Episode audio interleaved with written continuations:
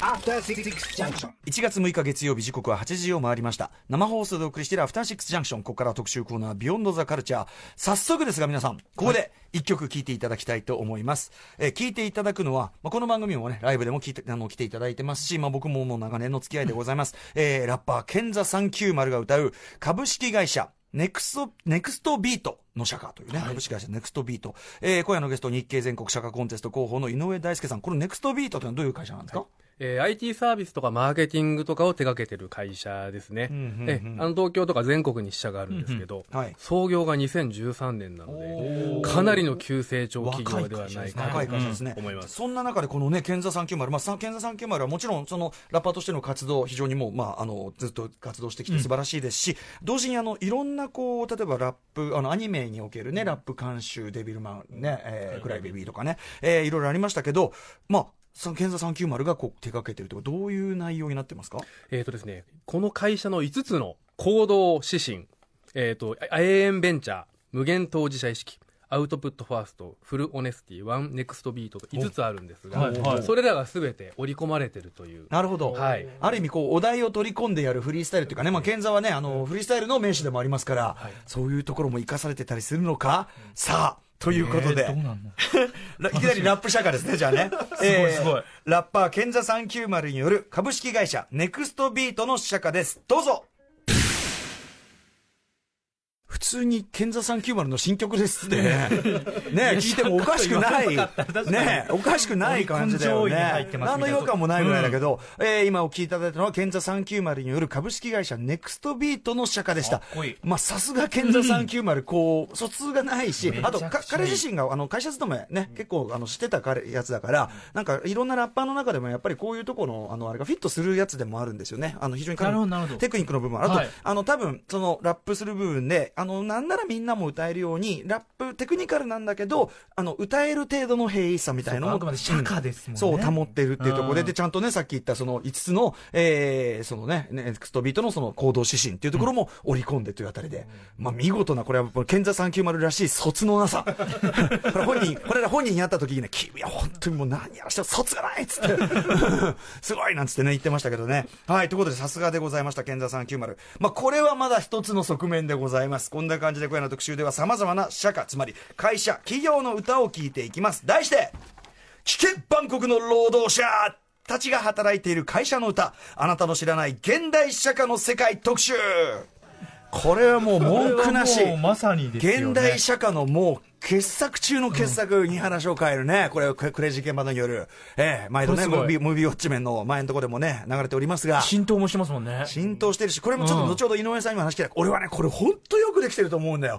すげえと思うんだ。まあいいや、はい、ということで、えー改めて、えーラジオでお聞きの方も、ラジコでお聞きの方も、こんばんは。TBS ラジオキーステーションにお送りしているアフターシックスジャンクション、略してアトロク、パーソナリティは私、ライムスター歌丸と、月曜パートナー TBS アナウンサー熊崎和人ですさあここからは聞いた後には世界の見え方がちょっと変わるといいなの特集コーナービヨンドザカルチャーです。はい、えー、ということでお正月休みも終わって、今日からね、仕事始めという方も多いんじゃないでしょうかね。もうね、えー社畜ならぬシャチとしてね、これね、シャチシャッとこうね、えーお仕事にこう励んでらっしゃる方いると思うんですが、そうでしょうね。えー今夜はそんな働く皆さんを応援する会社や企業のテーマソング、すなわち社歌の特集でございます。えーこの、その社歌に関してはですね、はい。昨年11月22日、えー金曜日カルチャー最新レポートで、えー社歌の巨大コンテスト、日経全国社歌コンテストというね、催し、で、これ面白いね、つってね、えーご紹介したんですけど、えーその際、社歌の多様性、面白さ、でもその時はやっぱり電話のお話だったんで、曲をこういちいち聞くってとこまで時間がなかったんですよ。ねこれ全然特集もんでしょうなんてことを言ってたんですが、ついに念願の特集、はい実現となりました。聞けるんですね今日、ナビゲーターは番組で紹介した時に電話出演していただきました。日経全国社歌コンテスト広報、井上大輔さんです。こんばんは。どうもこんばんはよろしくお願いしますよろしくお願いいたしますあの時もね、ちょっとお電話で、なかなか時間少なめなコーナーなんで、本当は曲聴きたいとこだったんですけど、で、こういう特集でやりましょうよ、なんつって、そしたらもう実現して。実現ありがとうございますいや、こちらこそですよ、もうね。はい。えー、ということで、えー改めてよろしくお願いします。えー、本題に行く前に、じゃあそもそも日経全国社歌コンテストについて井上さんから、まあ、改めてご紹介お願いします。はい、えー日経全国社歌コンテストはですね、えー日経新聞が主催となって開催している社歌あの会社の歌ですね、うんうん。えーその日本一を、えー決める一大コンテストです。はい、北は北海道から南は鹿児島まで本当に全国津々浦々から、えーご応募いただきました、はい。曲調もあの、行進曲あり、ロックあり、アニメありと、当然ラップもあります。何でもありです。うん。えー今年が、えー最初の1回目のすごい開催1回目記念すべきうんえーエントリーした曲はすべて、えー日経全国釈迦コンテストのホームページでご覧いただくことができます。174社参加してますからね。はいで、えーすでにこれ、そのコンテストそのものの結果というのは発表されてるんですよね。はい、そうです、んえー最優秀賞、投票によって決まる最優秀賞は、えー富国生命さん。審査員賞として、男前豆腐店さんと、プラットインさんと、うん愛心正規さんと。えーこれらの、あの、社歌は、ジョイサウンドさんでカラオケで配信されていて、日本全国どこでも、えーと今月の下旬ぐらいから歌えるようになるかなと思いへます。はい、これまあもちろんね、そのホームページからもチェックできるので、まあ見てみていただいてというね、ことで。で、ちょっとですね、あの、いろいろ伺っていく前に、そもそも社歌って何なのかの定義というかですね、はい。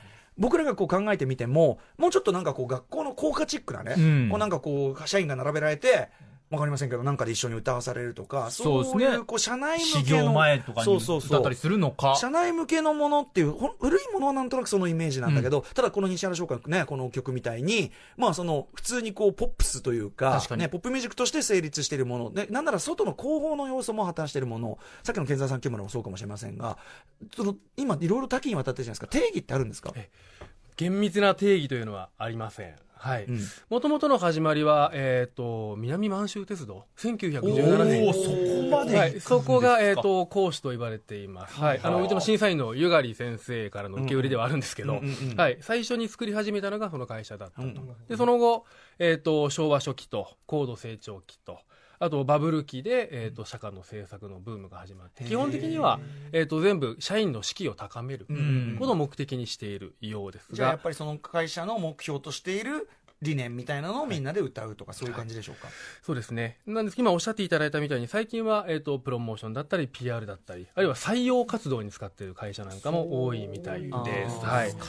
ただ、あの、時代を経ても変わんないのは、あの、自分たちがこの会社で働くことを誇るうんっていうところはえっ、と、ずっと通じてるのかなというふうには思ってなるほどね。自分が自分であることを誇るならぬ、自分が自分がの会社で働くことを誇る的なことだ。そういうことみたいですねねうんこれ比率として、今年の174曲でどういう傾向とか見られたとかありますか？えーとですね、えーいわゆる皆さんがイメージされているオーソドックスな社歌っていうのが半分ぐらいかそれより少ないぐらいですね。で、残り半分ぐらいがポップスだったり、ラップだったり、うん。いろんな曲調のものがあって、変わり種。多様化多様化。の時代でございます。ねえ。そこ知ってるんだだから最初そのクレイジーケンバンド先ほどね聞いた西原商会、えー世界西原商会の世界というあの曲とかを最初聞いた時はすごい度肝抜かれたんだけど、今となってはだからそういうタイプの曲も増えてるってことですよはい、ね、増えてます。しかもクレイジーケンバンドさんこれアルバムに普通に入れましたからねライブでもガンガンやってます西原商会さんははとても早く先取られている。そういうことですよね、はしかも僕このやっぱあのよくできてるなと思うのは、はいはい。その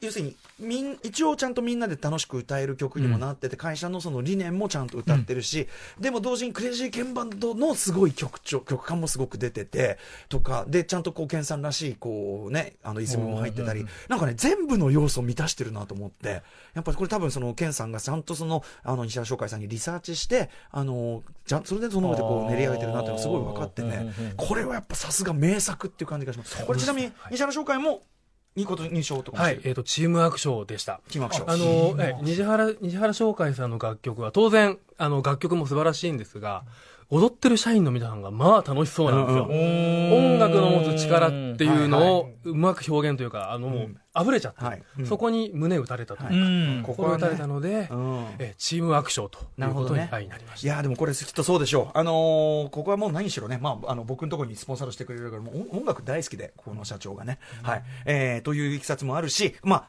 2月10日ね、ラジオエクスポ、この After Six Junction でのライブ、えークリーピーナッツ、ライムスター、そしてクレイジーケンバンド。お、この並びということは西原商会の歌生で聴けるのか聴けないのか、それは、それは来てのお楽しみにね、ということになっております。はい。やるだろう、それは。はい。ね。ということで、えー、まあ、他の入賞作品、このね、日経全国社会コンテストはホームページで見れるますので、ぜひチェックしてください。ということで、今日は、まあ、その入賞した作品、ではなく、えー以外にもいろいろ面白いものがありますよということで、えー井上さんもね、熟知されてるわけですから、えーこの174の社歌の中から聞き逃せない社歌、そして今という時代ならではの社歌の数々をジャンル別にご紹介いただきます。じゃあ井上さんよろしくお願いします。こちらこそお願いします。時刻は8時13分です。TBS ラジオキーステーションに生放送でお送りしています。アフターシックスジャンクションこの時間は特集コーナービヨンドザカルチャーをお送りしています。今夜はあなたの知らない現代社会の世界特集会社の歌です。去年開催されました会社や企業のテーマソングすなわち社歌のコンテスト日経全国社歌コンテストにエントリーした全174社の中から入賞作品以外の魅力的な社歌聞き逃すことができない社歌の数々を伺っていって聞いていきたいと思います。ナビゲーターは日経全国社歌コンテスト広報井上大輔さんです。引き続きよろしくお願いいたします。よろしくお願いいたします。ちなみにね、先ほどちょっと放送の中でも言いましたけど、TBS は社歌ないの？ないんですよね。式上げていきましょうよ上げていきましょうか、TBS ね。昔はあったとかってあるんですかね？もしかしてもうそのままなくなったようになっちゃったのかもともとなかったのか、うん、あんまりでも放送局の社歌って聞いたことないじゃないけど、うん。でもなんかね、フジテレビあたりとかがさ、なんかふざけて80年代とかにやっててもおかしくなさそうな気もするし、ああるのかな？ねえ。ああってもおかしくないですね俺らが知らないだけって、あの結構有名な企業の社歌で、あるのに知らないっていうパターンもありますからね。そうですね社内では結構浸透してたりしてたけど、うんうん外部では分からないで、なかなかビッグネームが絡んでたりとかあさ、俺らもやろうぜ。楽しい放送しています。みたいな。歌丸さんやってくれましたよそ出せえの。歌丸さんに作ってほしいな さあ、という、まあ、やるときはね、私はクソ、ええクソ出せね、えー、社会を作ってあげます。さあ、ということで、今日からは井上さんに、いろんな社会をジャンル別に紹介していただこうかと思っております。では、こちらの部門から参りましょう。まずは、オールドスクール釈迦部門ですはい。ということで、やっぱさ、ラップだ、ポップスだってやるけど、やっぱさ、オールドスクール、由緒正しき、僕らがイメージしてる、昔ながうん、なんか効果チックなやつと言いましょうかね。そうですねはい。えーいわゆる社会と言われて我々がイメージするようなやつ、オールドスクールの社会を聞いていきたいと思います。えっ、と、先ほどもおっしゃってましたが、今のオールドスクール社会、昔ながらの社会の比率としては半分。そうですね半々ぐらいですねでも逆に言えば半分まだあるんですね。まだうんエントリーしてても。要するにその、今回の日経社会コンテストにエントリーするような人たちって、なんか、ほら、うちはこんなユニークな面白いことやってますよっていうあれだから、なんか結構こう、変わり種がむしろ多いのかなと思ったら、そういうところもちゃんとある。まだはい。王道は王道王道は王道半分はいるんですね、はい。はい、では井上さんにちょっとチョイスしていただいたですねこれぞオールドスクールこれぞ、えー王道というあたりご紹介いただきたいと思います。どの会社の社歌でしょうか、はい、えー、オールドスクール社歌の例として日本新薬さんの、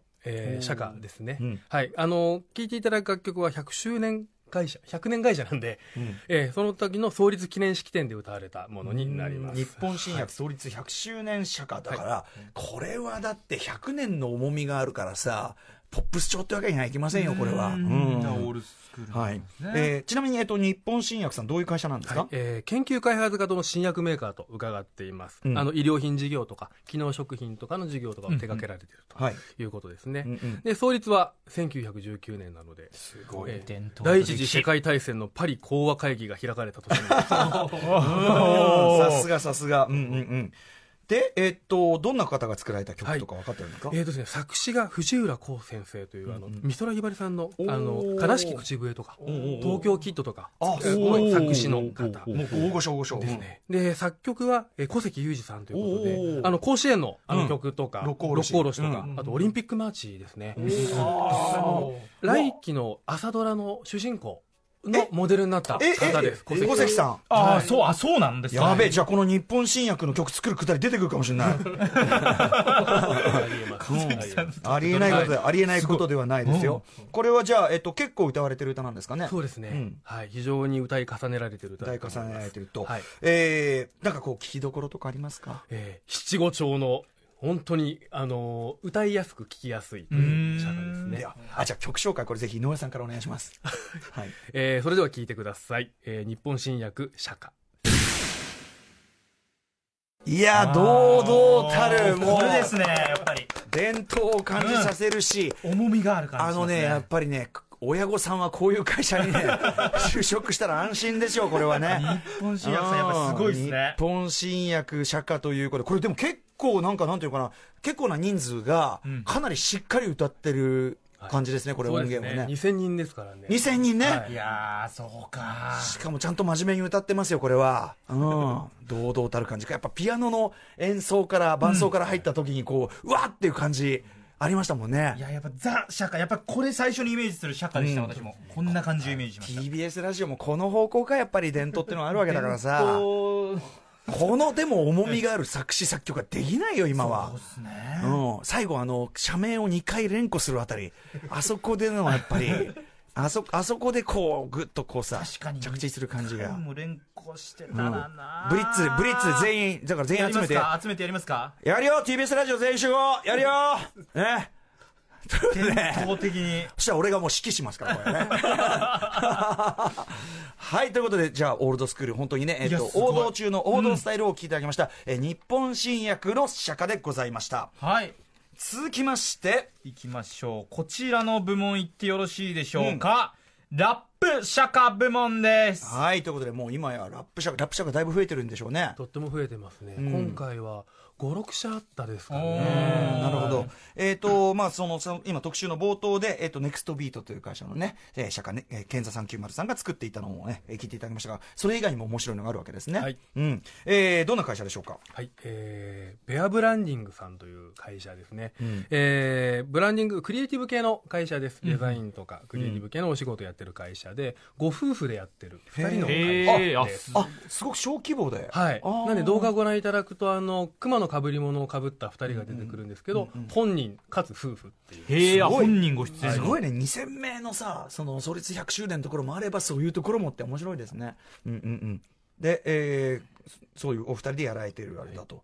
どんな曲調なんですか？えっ、と、まあ、ヒップホップのあの王道だと思うんですが多分曲に関する知識は私があの持ち合わせておりませんのであの楽曲のかっこよさ推しという感じです、うん。はい。うんえーリリックがあまり聞き取れないタイプではあるんですがあ。聞き入ってしまうっていう。なるほどなるほど。はい。これも面白い。そのさっきの健在さん同じラップでも、健在さんはもちろん聞き取り重視できてますけど、そういうことじゃなくて、もっとこう、雰囲気とか、新しいこの社風とか、そういうものを重視していく感じなんですかね。ここの会社のスローガンが「Be More Unique」という、えーことで、うん。曲のタイトルにもなってるんですが、はい、きっとどこの会社とも似ていない社会を作ろうと思われたのではないかな。るほど、ななるほど。というふうに拝察します。はい。では、えー曲紹介も含めて井上さんお願いします。はい、えー、Be More Unique ベアブランディング社の社歌です。なんだよ、この東京アンダーグラウンドヒップホップ感は。ゴリゴリ、社会釈迦の範囲広すぎませんか？すごいもう、普通に東京アンダーグラウンドシーンゴリゴリっていう感じで会社は祖師ヶ谷大倉にある。そうしようかおーな。でもね、俺らこれ聞いて、こう、絶対このラ池袋ベッドでライブやってるぜ、みたいな。なんかちょっとそういう匂いがあって、これラップしてる人誰なんですか？えーラッパーのピパグさんと読むと思います。PUGG、G が重なって、パグさんという方がえー作詞作曲されているようです。なるほど。じゃあ、あの、まあ、明らかに聞いて、要はその、プロパーなヒップホップアーティストとして活動、あの、それなりに知っている人だなって感じがすごいするし、あの、トラックもね、まあ、まあ、マービン芸調というか、うんそういうところを踏まえつつ、あの、なんていうかな、いかにも東京アンダーグラウンドっていう感じだよね。すごいね。これは、その、従来の社会っていう感覚からすれいや、ば本当、ですね。だけど、要するにみんなで声を合わせて歌うというよりはやっぱりその会社のブランディングというか、うん。もうそこをそうですね。そこに飲みに特化してるというか、でもやっぱこれ聞いてこれが社会ですって言ったらうわおっていうなんかなんか面白いことやってくれそうな会なん社だねかかっこいい、まあ、ニッチなブランディング会社って書いてありますけどやっぱりそういう珍しい方向性、他にはないっていうところを、普通にかっこいいよ。普通に、普通にあのパーカーフードかぶってこうやって首振っちゃうよこうやって。本当に はい、ラップ部門はやっぱ他にも面白いものがあるということで、まだまだ行ってみましょう。続いては、えー株式会社新興物流ですか？新興物流社歌みんなへの応援歌ということです。こちらどんな会社なんでしょうか、はい。えーこちらは運輸倉庫サービスを手掛けてらっしゃる会社です、うん。はい。えー埼玉県にあって、まあ、65名ぐらいの会社ですね、あの作られたのは5年ぐらい前だということですが映像にしたのは去年ということです、はい。はい。どんな感じの曲なんですか？えーこちらもヒップホップでラップも入っているものなラップがラップ調だったりするんですが、えっと、代表者がこの歌詞を作ったということで、あ自らリリックを書いてる、なるほど。先ほどはね健在390にしろさっきのパグさんの書いたベアブランディングにしろあのープロパまあそのラッパーが書いた歌詞ですけどそうじゃないということね。そうですね、あと自分たちの社員の話だけではなくて業界に対する応援歌というか同業者に対しても上がっていこうぜというメッセージが込められている。物流業界。いいですね、はい。ああシーン全体を。シーン全体のアンセムでもあると。いいねこれね。はい。だからみんなへの応援歌なんだ。なるほどでは曲紹介お願いします。はい、えーそれでは、えー新興物流の社歌みんなへの応援歌。はい、えー、株式会社新興物流社歌みんなへの応援歌お聞きいただいております、いい、うん素晴らしい。あのー感動的。なんていうんですかね、その、まあ、ポップ、ポップ、あの、こう、このトラックの感じは、まあ、ソカ調というか、こういうノリノリな感じで、で、もうちゃんとラップもすごいしっかりしてて、あと、女の子のあの、ボーカルが入ってきた時の、あの、この国の経済支える大動脈は、って、その、すごくさ、物流っていうことを、硬い言葉で言ってるのに、なんかうまく乗っけてて、よくあの言葉落とし込んでるなっていう。ね。で、その、なんていうかな、すごくさ、このことが伝えたいんだみたいな、あのーあ、気持ちの厚さというか、メッセージの本当に真摯さみたいなものが、本当にダイレクトに曲に反映されてて、すごいね、あの、感動的だと思います、こ頑張る。活力に、まさに釈迦ってそういうことなんだと思いますけど、頑張る活士力に上が。るだろうね、これね。で、そのしかもこの、なんか、ソカ町のタンタタタンって、はいこの感じがさ、その、なんか車で朝こう走り出すとかさうん、そういう気分にも合うだろうし、うん。いいな。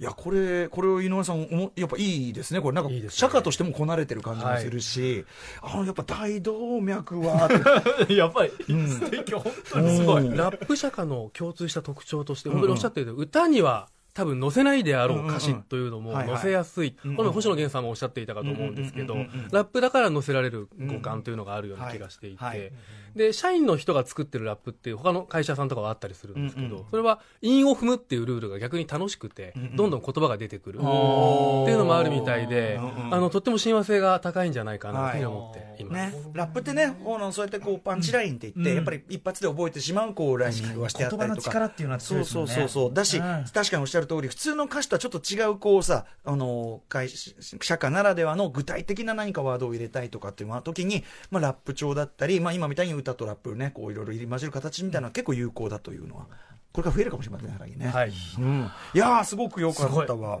はい。ラップ部門、じゃあもう一曲いってみましょう。もう一曲は何でしょうか？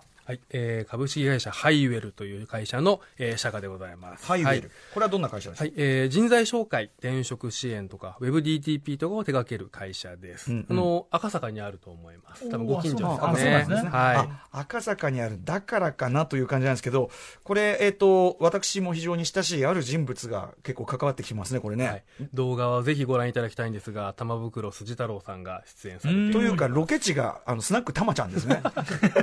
僕、この社長会ったことあると思います。普通に。しかも、これ、えっ、と、楽曲を手掛けてるのが、ですよね。はい、鶴亀サウンドさん、リブロさんとポチョムキンさんのユニットで、うんはい鶴亀サウンドさんが手掛けていらっしゃいます。はい。はいえー、なんだけど、これ歌ってるのは誰なんですか？社長オン自らやってらっしゃいます。スナックたまちゃんでもお会いするあの社長が、そしてたまさんもビデオには特別出演もされてと、そして当然もうサウンド、えー歌詞とか、その、なんていうかな、その全体の仕上がりは鶴亀サウンドですから、当然もう、なんていうかな、ジャパニーズヒップホップのもうスキル的には最高レベルですから、それがどんな風にこなれているのか、では曲紹介お願いします。はい、えー、それでは、えーハイウェル、社歌です。えー株式会社ハイウェルのハイウェル社会お聞きいただきますた素晴らしい。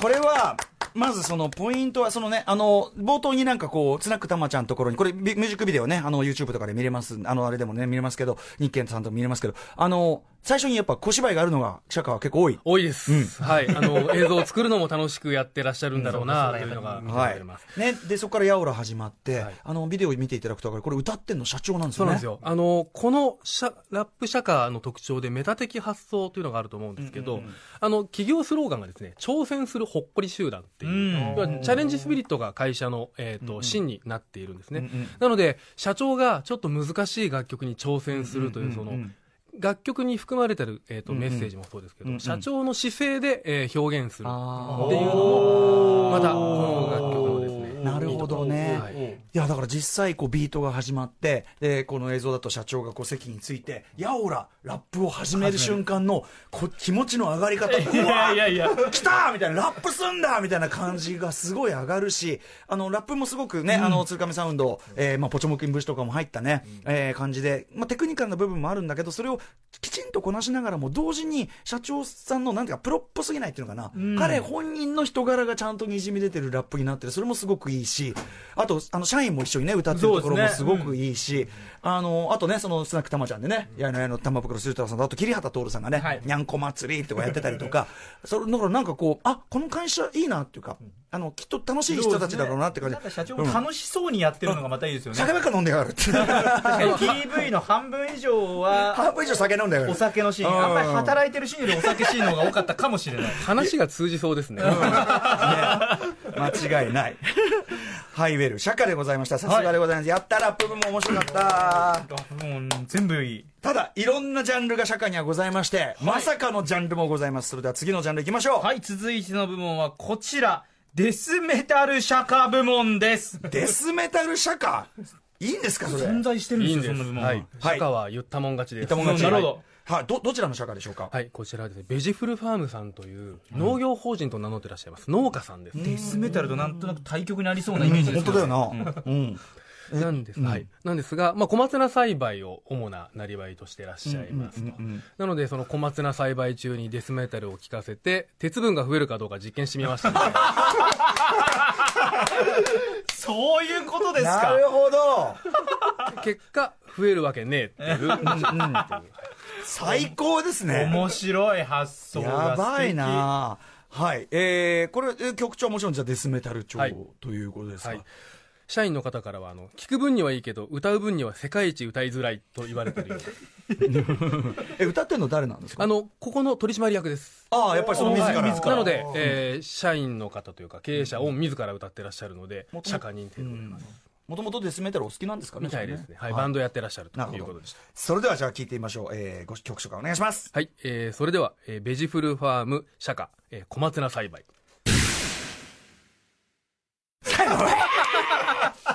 小松菜伐採ね。小失礼しました。小松菜伐採でございました。伐採だからさ、もう、うわもうガーッつってさ、ガーッつってこの収穫するからさ。力強かああ、まあ、そのあの、今、映像にはね、はい歌詞がこうね、リリックビデオ調でこう出ますから、あれですけど、正直音源だけど、もう何、な何をおっしゃってるのか。あやかんじゃわかねえ。映像とともに歌詞見ながら見るのがいいかもしれないですね、一度は。でも、うん覚えたらなんかみんなでわーってやったら、ストレス発散にもなりそうな感じもしますけどね。確かに大声出すっていうところありそうですから。うんうんうんうんいや、これ面白いですね。これね。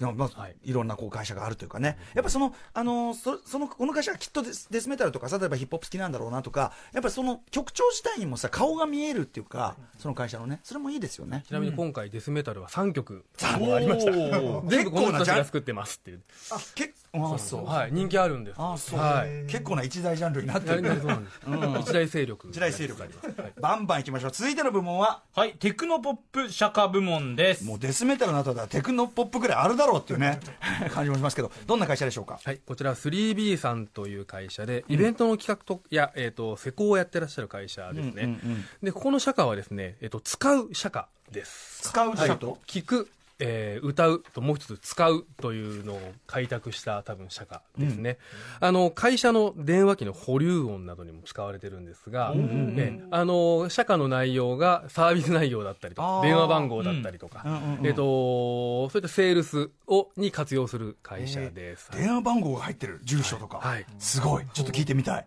それでは曲紹介お願いします。はい、えーそれでは、えー 3B 社歌です